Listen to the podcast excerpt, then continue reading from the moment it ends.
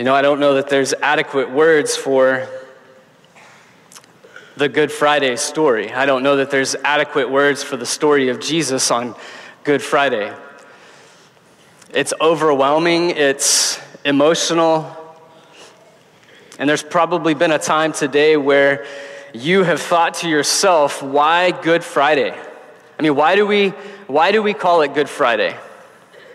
I mean, you can, you can be a devoted Jesus follower, you could be completely against the idea of Jesus, but we could all land in the same place this evening in realizing that someone lost their life and we're calling it good. I mean, if you begin to reflect and just try to put yourself on the scene that day, on that, that day when it happened, there was a man named Jesus who had taught amazing, incredible things. He had done amazing, powerful, impactful things in the lives of people all around him. He performed miracles. He loved well. He was compassionate. But he was arrested. He was beaten. He was mocked. He was made a joke. And he ultimately was killed. And he wasn't just killed so that his life would be taken, but he was killed by the Romans who had perfected crucifixion. And you see, the Romans were um, crucifying people on purpose. It wasn't just to put someone to death, but it was to put somebody to death in a way that was humiliating, that was shameful, that was intimidating, so that everybody else could see the person on display and be intimidated by the power of the Romans. And when we look at that and we reflect on that, there's nothing that seems good about that. In fact, I look at it and I think to myself, what a mess.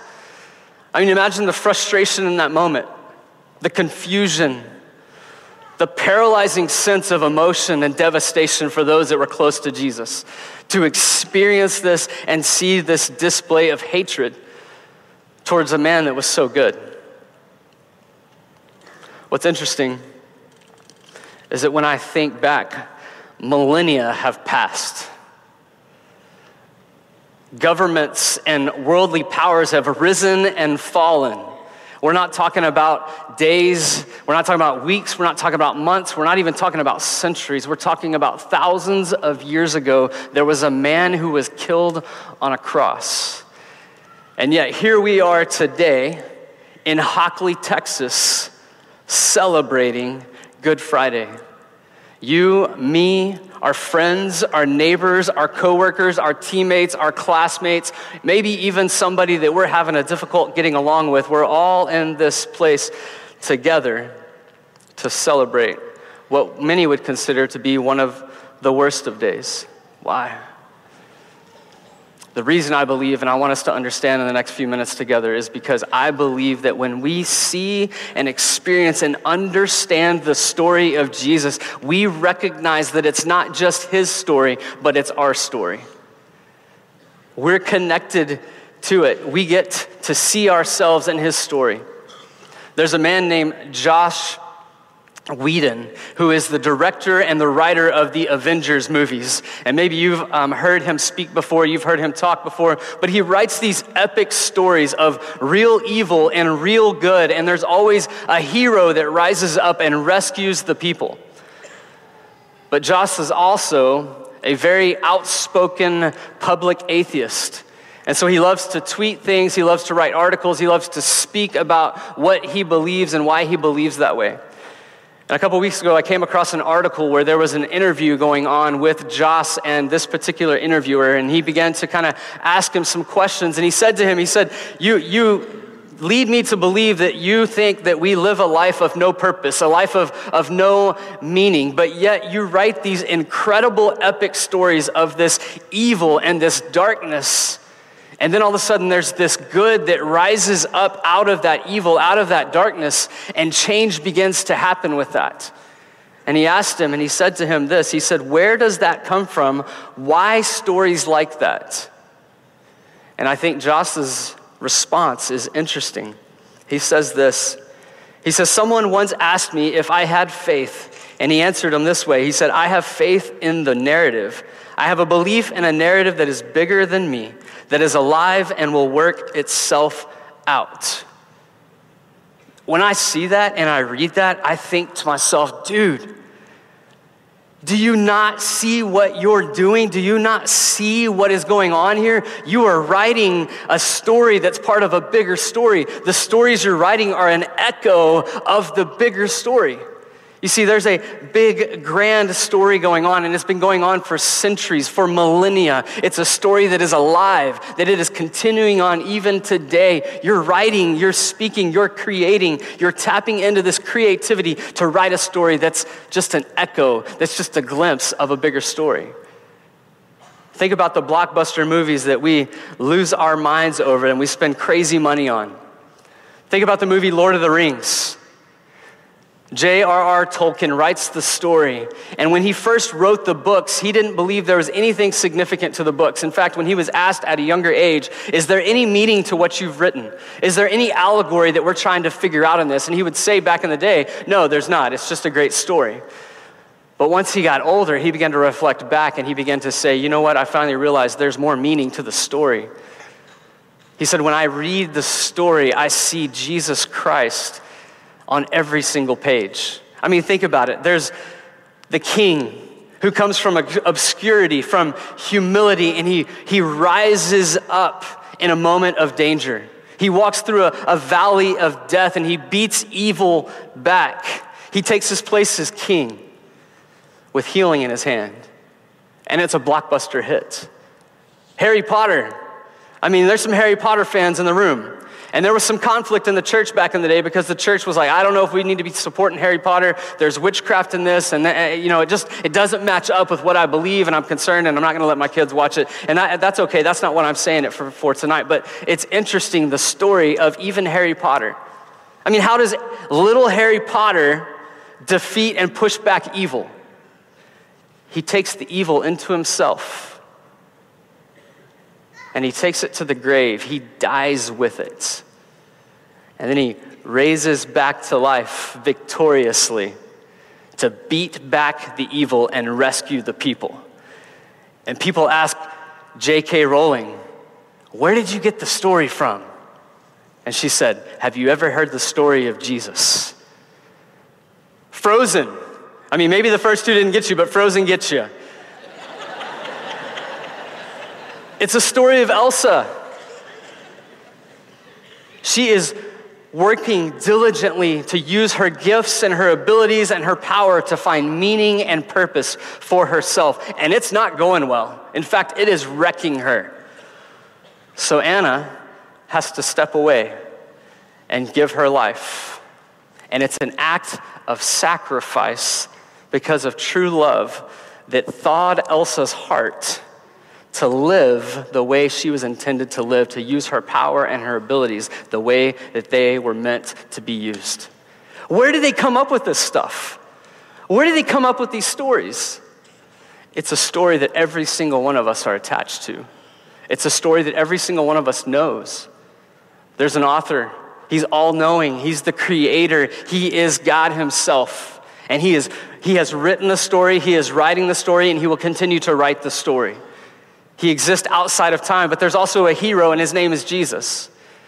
And when I see and I begin to understand the story, I recognize that it's my story. Look what it says in Isaiah chapter 53. We read this passage to start our night together tonight.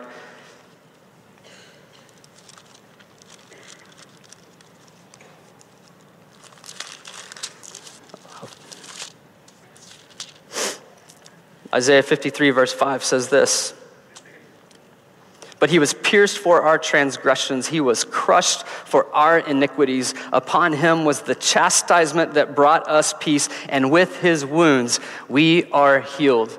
The prophet Isaiah wrote these words long before Jesus was ever born in Bethlehem and he was foretelling the arrival of Jesus. He was foretelling the arrival of King Jesus, the Messiah, the Savior of the world, the hero in the story. He's, he's telling us that he's going to be here, but he speaks intentionally and specifically. And he says that he was pierced for our transgressions. Do you see what he's doing there? He's saying he was, he's making this part of our story. These were our transgressions that he was pierced for.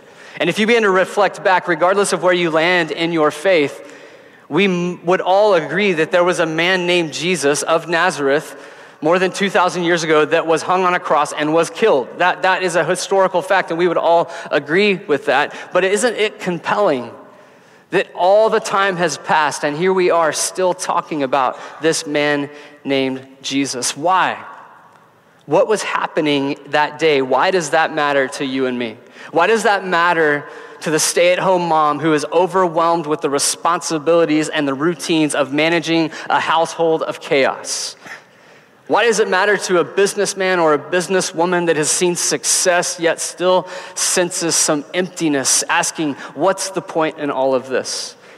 What does this matter? What does Jesus matter? What does Jesus going to the cross matter to the college student or the high school student who is pursuing education, trying to figure out the direction for their life? What does it matter to the grandparents who's beginning to live the retired dream and reflecting back and asking themselves, Is everything all that I hoped it would be? What does it mean to the single parent who's raising the kids and trying to set them up for the best life possible. What does it mean to you that Jesus died on the cross? Well, the prophet tells us in the second part of that verse upon him was the chastisement that brought us peace. Peace from what? Peace in what? Peace with God, because there was a severed relationship with God. And now we get to have a restoration of that and we get to experience peace because of that. We get to experience peace within ourselves because we've constantly dealt with a void, with a, a lack of satisfaction and so we run desperately trying to satisfy that void, and it leads us to a place of devastation and destruction. And because of Jesus, we get to live in peace with that because no longer are we looking to fill that void because that void has been filled in Jesus. We get to experience peace with other people who have also experienced this peace. How? Because his wounds have healed us. And so tonight, as we reflect on his wounds, as we reflect on his scars, as we reflect on his death, I want us to flip to the New Testament and see what Paul has to say about this. In Galatians chapter 2, Paul is writing to the church at Galatia. Now, you've got to go back and remember, if, if, let, me, let me remind you for a second of where Paul came from. Paul was a hater of Jesus. He despised followers of Jesus. It was his passion, his goal to exterminate all Jesus followers from the earth. He wreaked havoc on them, he took them to the point of death. And yet, in Galatians chapter 2, a man who was so devoted to a religious system to the point where he would kill other people that didn't believe the same thing begins to write this about Jesus. He says, I have been crucified with Christ. It is no longer I who live, but Christ who lives in me. And the life I now live in the flesh, I live by faith in the Son of God, who loved me and gave himself up for me. Now, I want to pause right there and, and, and make some sense of what he's talking about. What Paul is saying is he's saying, There was a time that I was a part of a religious system. But I recognize now, after having an encounter with Jesus and seeing Jesus clearly for who he is, that I am now part of the story that I am connected with the crucifixion that day, that what happened on that day was part of my story. And he says, I am crucified with Christ. Maybe you need to underline the word with and circle it or highlight it, but with Christ. He is connected to the story of Jesus. Now, he wasn't on the cross that day, but what happened on the cross that day had an impact on his life. You see, for you and I, and for Paul too, it was a price that you and I couldn't pay. It was a cost that we weren't capable of coming up with. But we get to be, as Paul is, the beneficiaries of the transaction that took place that day. And Paul is wanting us to see that, that we were connected with it. You know, at this time of the year, this particular weekend, we kind of lose our minds in getting prepared for Easter Sunday because we got to go get the right dress, we got to go get the right clothes. Maybe you even go as far as getting the right Easter hat. I mean, you got to get it all right. And if, if you're one of those people, you've probably been to the outlet mall today or you're going to go tomorrow and there's kind of some chaos because you got to get that perfect family picture. And let's just say that tomorrow or, or, Sunday, when you're back for one of the Easter services, um, me and my family are in the lobby, and you know we've got to get that Easter picture. It's what we do. It's the Easter tradition for us. And you're walking through, and I say, "Hey, hey, would you mind taking a picture of us, please?" And I hand you my phone. And so you're like, yeah, sure, no problem. And you step back and you're about to take the picture, and then somebody accidentally bumps into you, and my phone goes crashing to the ground into a thousand pieces. Now, that's an unfortunate situation. but somebody's going to have to fix that phone. And there's two options because that phone's going to cost about $200. If it was the brand new iPhone, it'd be like a million dollars, but it's not the brand new iPhone. But somebody, something has to happen there. The first option would be that you could choose and say, hey, you know what? That's my bad. I, I got this. I'll cover the, the price of the phone. Or I could say, no, dude, don't worry about it. I forgive you. It's, it's good. And even if I choose to forgive you, I'm still out the price of the phone. There's a price that still has to be paid. And what Paul is wanting us to see is that Jesus paid a price that you and I could not pay.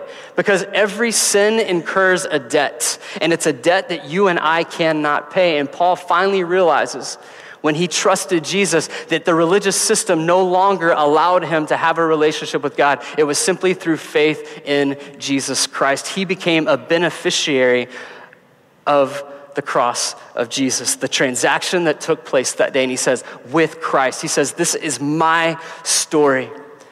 It's not just something that he knew something about. It wasn't just a story that he talked about. It wasn't a story that he sang songs about. It wasn't a story that he, he tweeted about on his Twitter account. It was none of that. It was something that had a drastic effect on his life. It changed him, it flipped the script of his story.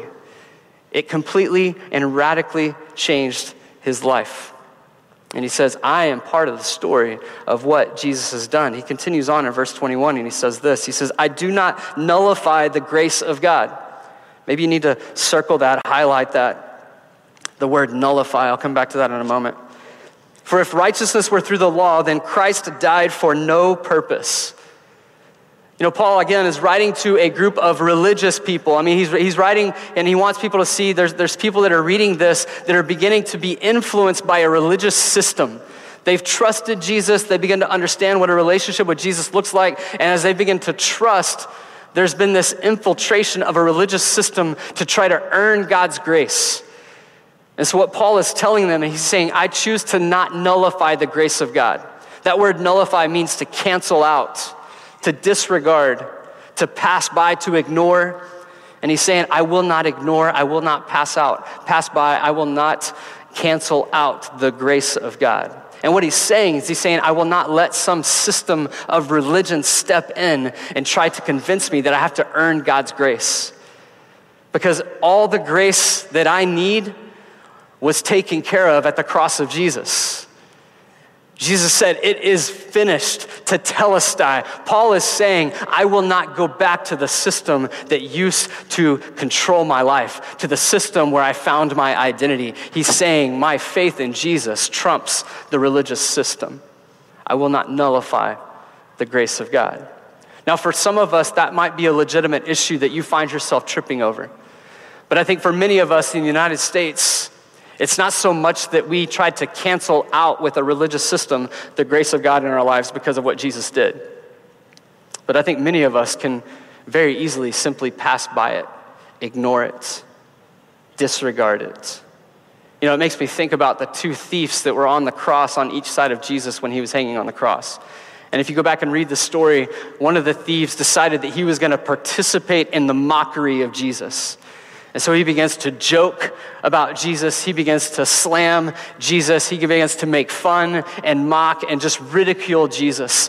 In his final moments, he spent his last breaths making fun of the Savior of the world. The reality is, is that he died six feet from God's Son. And I don't know what the reality of, like, of that is for that thief. But I can't begin to imagine what it would be like to begin to say something like, you know, I, I lived a rough life. My family situation wasn't ideal. I made some really poor choices, and as I continued to make poor choices, they just began to kind of snowball and kind of get out of control. And I just I found myself in the um, in the system, and finally the government decided it was time for them to take my life because I was a threat to society. But God loved me so much that he put his son six feet from me before I took my last breath. What a tragedy. And my fear is, is that we could come to Good Friday and find ourselves down the road one day experiencing the exact same tragedy. That here we are, hearing the story of Jesus on the cross, understanding that it's also our story, it's a story that's written on our hearts, but that we could simply nullify it. We could push it off to the side. We could cancel it out. We could disregard it. We could ignore it. There's a reason that you're here tonight. And maybe you had just a terrible day because everybody else was out of school and nobody else had to go to work and you had to go to work. And the benefit of that was that there was no traffic coming home on 290, but then you exited Becker Road and you got stuck in a line of cars. And they just kind of escorted you in with the rest of the herd. And then here you are, and you're like, man, this is the last place I need to be tonight. And I know that that's a little ridiculous, but for whatever reason that you're here, whether you're fulfilling the obligation of a friend's invite or participating in a family tradition, how tragic would it be to simply disregard the message of Jesus, the story of Jesus, recognizing Jesus as our hero, and getting down the road one day and realizing the great tragedy that is experienced as a result of that? Paul wants us to see that Jesus' story is our story. It's interesting that he says, I was crucified with Christ. That word crucify is intense. It's giving us the imagery of, of death. Paul is saying, I died with Christ. What he is saying and what he's trying to help us understand is that when I understand the story of Jesus and I know that I'm connected to the story, then I am willing to lay my life down. I am willing to give up my dreams, my hopes, surrender my abilities, the things that I'm good at, everything in my life, because I recognize that everything Jesus did and does and will continue to do is better. And so I lay my life down and I surrender to Jesus. I am crucified with Christ. It's why baptism is such a big deal in the Christian faith.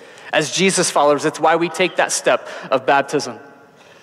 It's a symbolic act to let everybody know, just like Paul is doing in this passage. He's saying, Jesus is my story. And I want everybody to know that. And it's what baptism is. And this weekend, we're actually celebrating baptism in all four Easter services. And what a better time. I mean, is there a better time to celebrate life change through baptism than on Easter?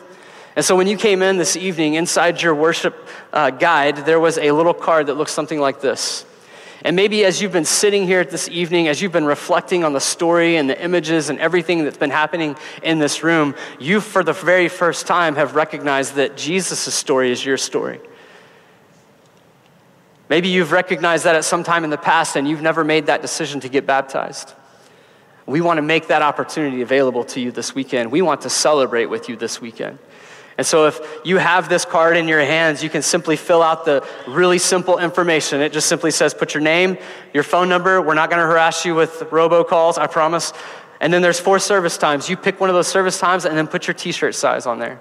And then in just a little bit, I'm gonna, I'm gonna close out this message. We're gonna do communion together. We're gonna do a couple more songs. You don't wanna leave early tonight. I, I, please, I'm just gonna go ahead and ask you this. Please don't step out early after the message out of routine because you're gonna miss out on some of the best parts of our night tonight.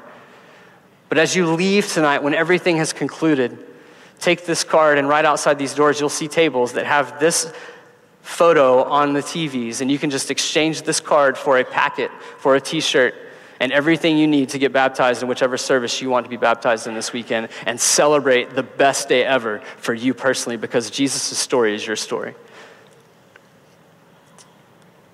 You know, when a few years ago I was hanging out with my wife and my two boys and my in laws. And we had spent the morning watching our boys play football and baseball and just had a great time. And we decided we were going to have lunch at Mod Pizza. And so we go to Mod Pizza and we waited in line, um, had, some, had some pizza. We're sitting there and we were just beginning to wrap up our lunch and we're having conversation. And I noticed out of the corner of my eye my youngest son, Camden, sitting at the table. He was actually standing. And when I looked at him, I recognized that his face didn't look right. His face was blue and he wasn't making any noise. And that's not normal for Camden because he's always making noise. And I immediately jumped into rescue mode because I knew that he was in trouble and that he could not help himself. And so I jumped up, and I just remember that, that I, I don't remember a whole lot. I just remember silence. And I run around to the end of the table, and he's got his hand down his throat, and he's trying to allow himself to breathe. He's not making any sound. I can tell that this is a serious situation. And so I do what anybody in the room would do in that moment. I get behind him and I start to thrust the Heimlich maneuver. And after two or three thrusts, I hear this weird sound that I'll never forget. And then finally, he pulls out this long piece of cheese that had melted on his plate but had gotten cold and so had lost its elasticity. And it got lodged in his throat and was blocking air from getting into his lungs. And I remember after it came up and he, he, he, he took his first deep breath, I kind of knelt down and I sat down next to him. I said, Hey, buddy, you okay? He didn't say anything. But he was overwhelmed with emotion.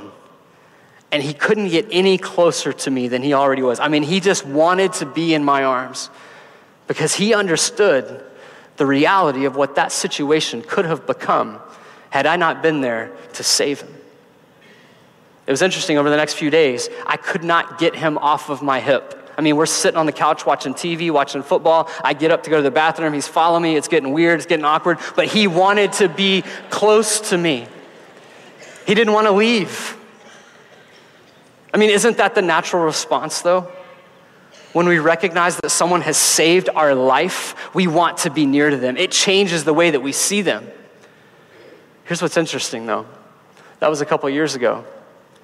Now, I look at Cam and I say, Hey, Cam, you want to come sit by me on the couch? And he's like, Nope. And he takes off. And it turns into a game of hide and seek. Why? Because he's forgotten. And sometimes we have to be reminded. And Jesus knew that. I mean, isn't it funny how easily we forget? Jesus knew this. He knew that we would live in a world that was full of distraction. He knew that we would live in a world that was competing for our attention.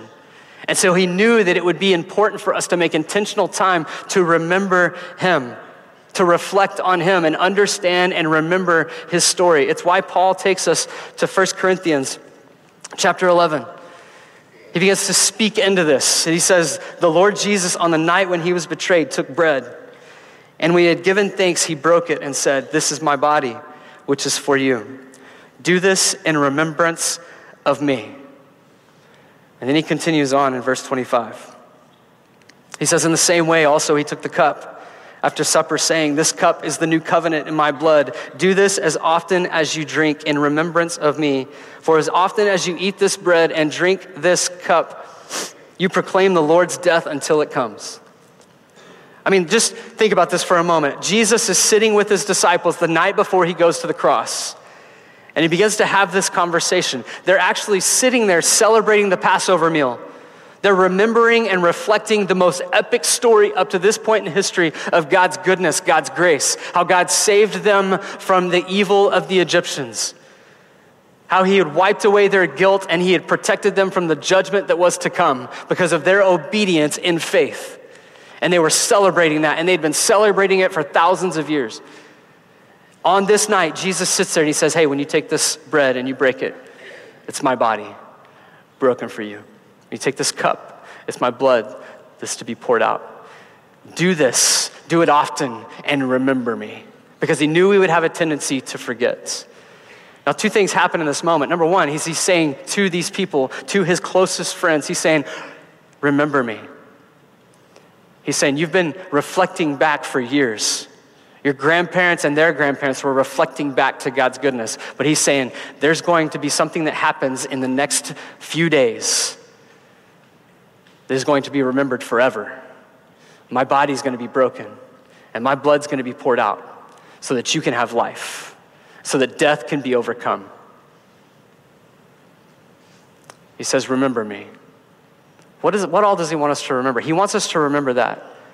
But I think he also wants us to remember that He chose to be in a relationship with us. He came to us. He wasn't some distant, faraway God hanging up in the clouds, unconcerned, disconnected from humanity. Jesus arrived on the earth and he's saying, Remember that I came to this place. Remember that I came to you. Remember that I lived for 33 years.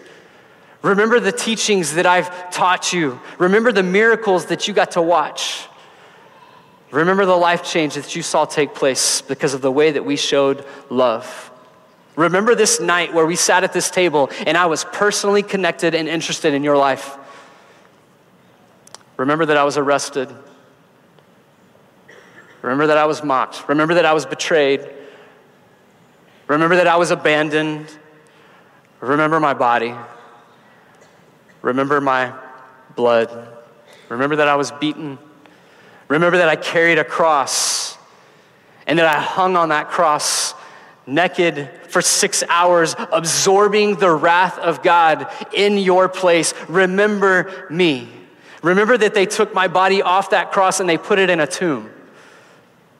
But remember that on the third day, I walked out of that tomb. Remember me. And in just a moment, we're going to remember Jesus. And for some of us, maybe the reminder we need is just to remember the story of Jesus so that we know what it really means to remember Jesus. To remember what he did, to remember his sacrifice. And so, in just a moment, when the band comes back out and starts to play, you'll notice all around the room there's tables with candles lit. The bread and the cup are there. When the band begins to play, you'll be able to move in just a moment. If you're sitting in the risers, we want you to stay in your seats when this time comes. Our volunteers are going to bring the bread and the cup to you. But just, just before we do that, listen. I think it's important for us to understand this because I think that there may be some here tonight that need to hear this last few minutes. And it's simply this there's some of us who have come to a place where we know the story of Jesus and we even begin to recognize our connection to it. But we've gotten stuck on Friday and we've been unable to move to Easter. We've been stuck as a victim on Good Friday. And listen, but hear me out. Don't put a wall up here and, and, and, and kind of cancel out my voice, but there's probably some legitimate reasons for many of us in the room tonight to feel like a victim victim of circumstances, victim of diagnosis or sickness or poor health, victim of a poor choice that we made victims of a poor choice that he made or she made, victims of the devastation and the destruction that we've experienced because we've been in this pursuit to find fulfillment and satisfaction in our life. And the result of that, that is that you've come to a place where you feel like all hell has broke loose. And there is baggage, there are wounds, there are scars, and tonight, God is not saying to you and me that you're not a victim. What Jesus is saying to us tonight as we remember him is he is saying, I know what that's like. I get it. I was a victim. I was a victim on Friday. I was the victim on Saturday. But on Sunday, I became the victor. And you don't have to stay a victim forever. You can pack your bags on Friday and join me on Sunday. That's what it means to remember Jesus. And I know that some of you might say, but Wes, I've got some major scars, I've got some major wounds. That's great because one day you'll get to talk scars with Jesus because it's interesting that when Jesus came back to life, his body was perfect except for the scars in his hands. He showed his followers after he had risen from the grave his two scars. Why is that significant? Because scars are proof of God's healing. They're proof of God's healing. And so when we see the scars in our life, we see that God is healing us. But it also tells a story. That's Jesus' story. The scars in his hands are the story of Jesus. And by his wounds, we are healed. It's our story. Can we pray?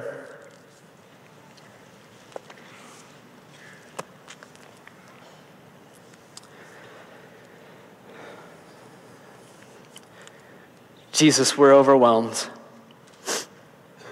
As we even begin to try to wrap our minds around that day and all that took place that day.